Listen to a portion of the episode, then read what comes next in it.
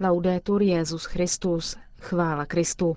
Posloucháte české vysílání Vatikánského rozhlasu v pátek 15. října.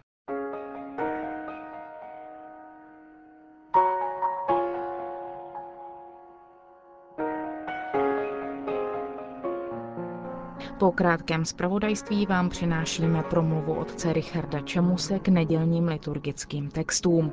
Pořadem vás provází Markéta Šindelářová.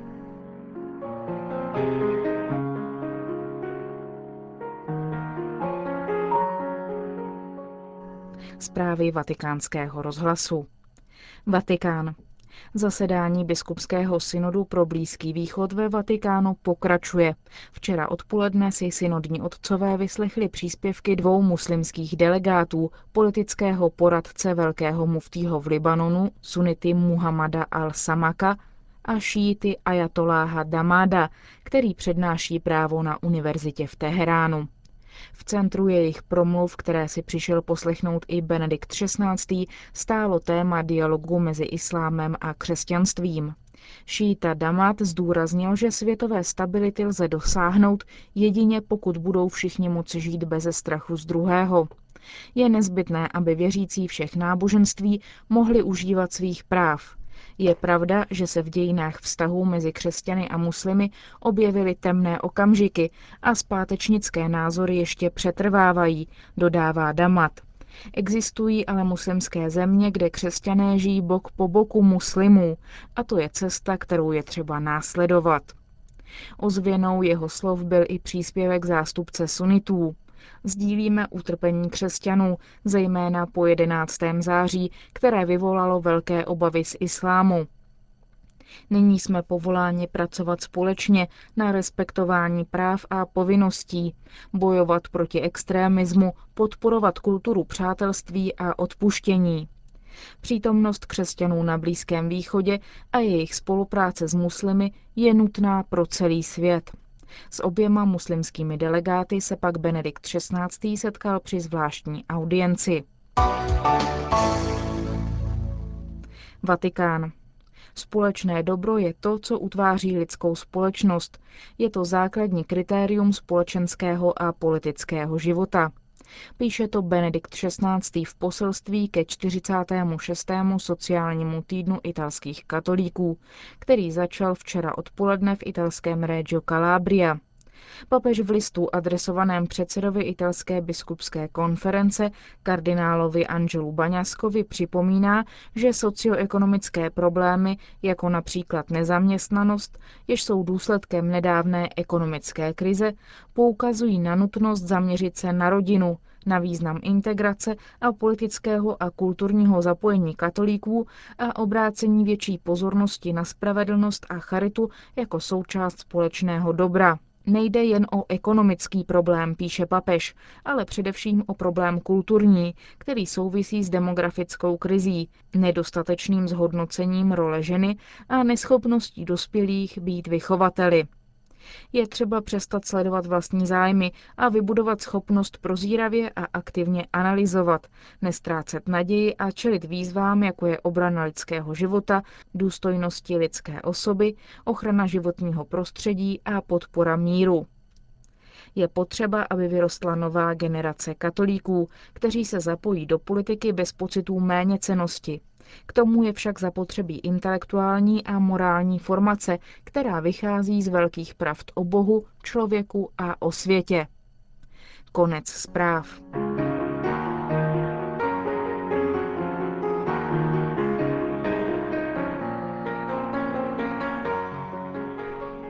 Dotěrná vdova, aneb když Bůh chce konat vůli člověka. Promluva otce Richarda Čemuse.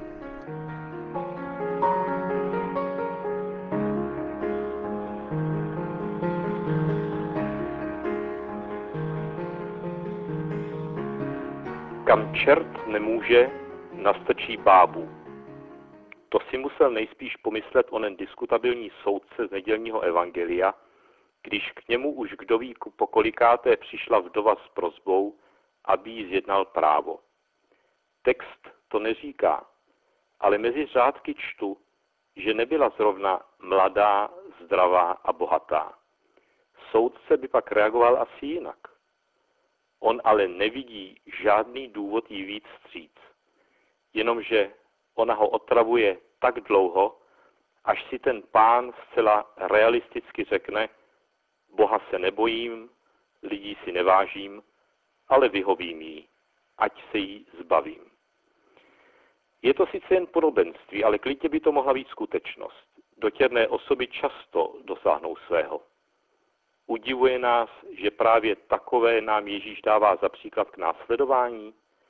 Evangelista Lukáš už nás na to psychologicky připravil celou sérii podobných podobenství. Stačí uvést nepoctivého správce. Takže už tolik ani nepřekvapí, že Ježíš sám sebe srovnává s nespravedlivým soudcem. A přeci je to podobenství dost silné kafe. To, že nám ho pán předkládá, musí mít ovšem své důvody. A abychom moc nemudrovali, prozrazuje nám Lukáš hned z kraje, že ho Ježíš vyprávěl učedníkům proto, aby poukázal na nutnost neustále modlitby. Názorností, s jakou to dělá, navazuje na téměř až humornou scénu z knihy Exodus. Izraeli se daří v bitvě s Amálekem jen potud, pokud Mojžíš na kopečku drží ruce vzhůru.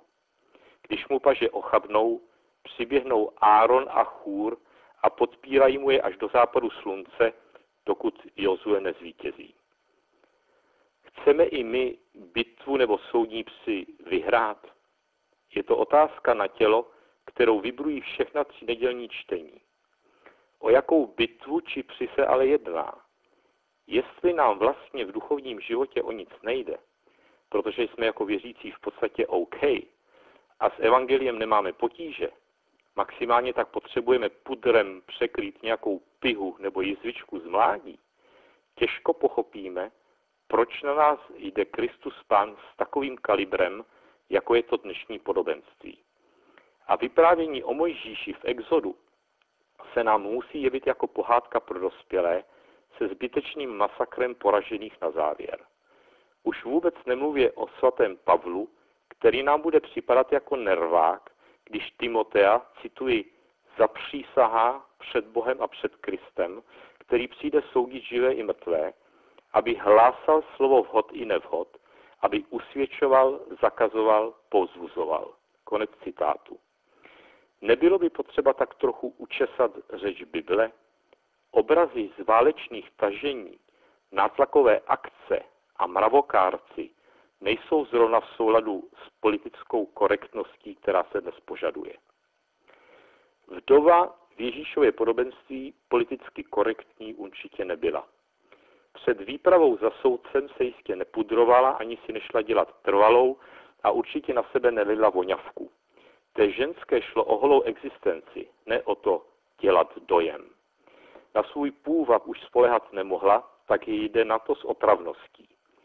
Izraeli šlo v boji s Amálekem taky o všechno, totiž o přežití, jak to ve válkách obyčejně bývá.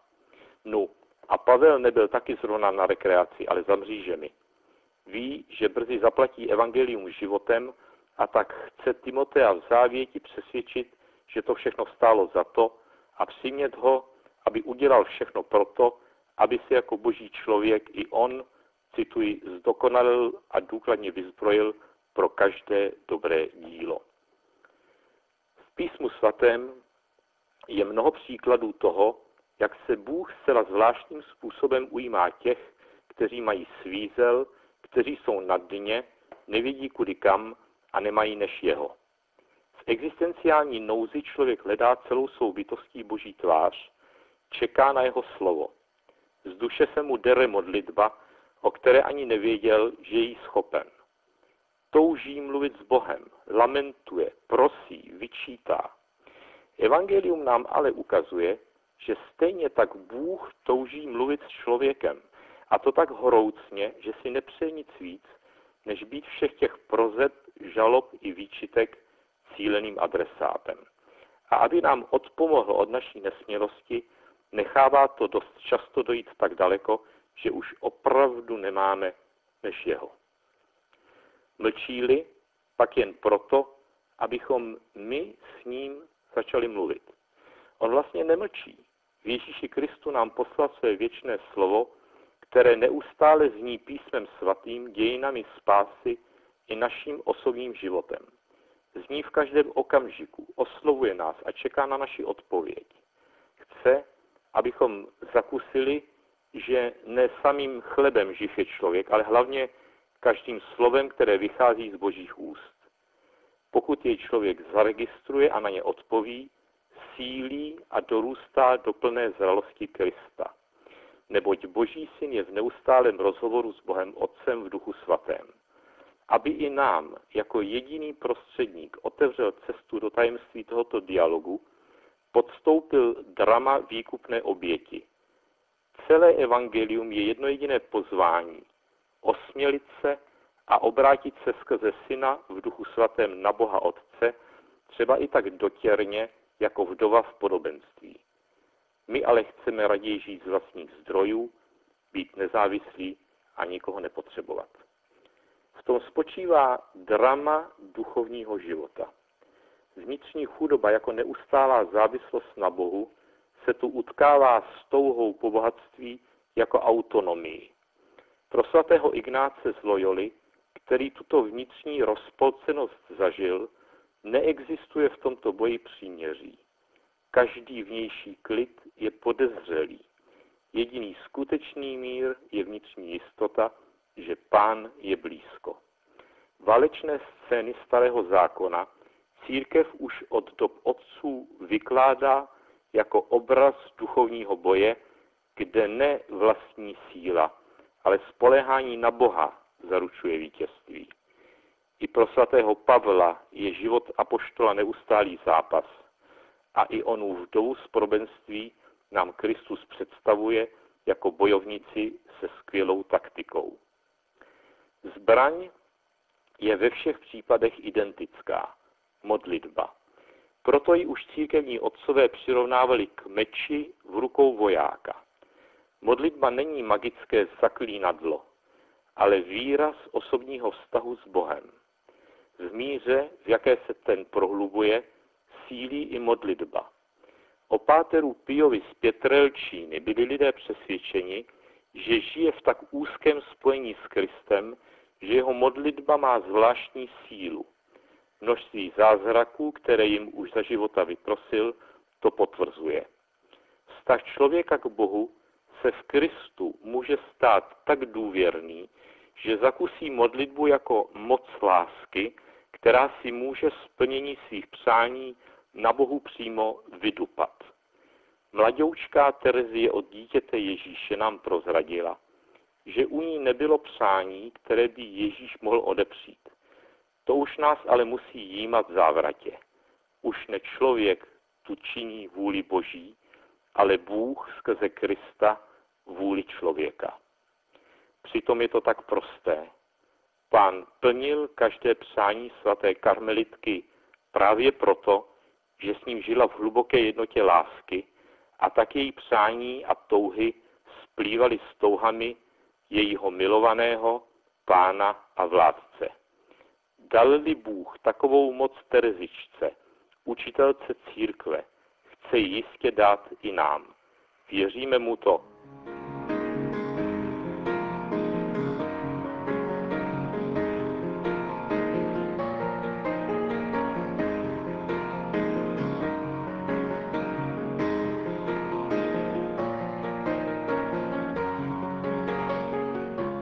Slyšeli jste promluvu otce Richarda Čemuse a s ní končíme české vysílání vatikánského rozhlasu. Chvála Kristu. Laudetur Jezus Christus.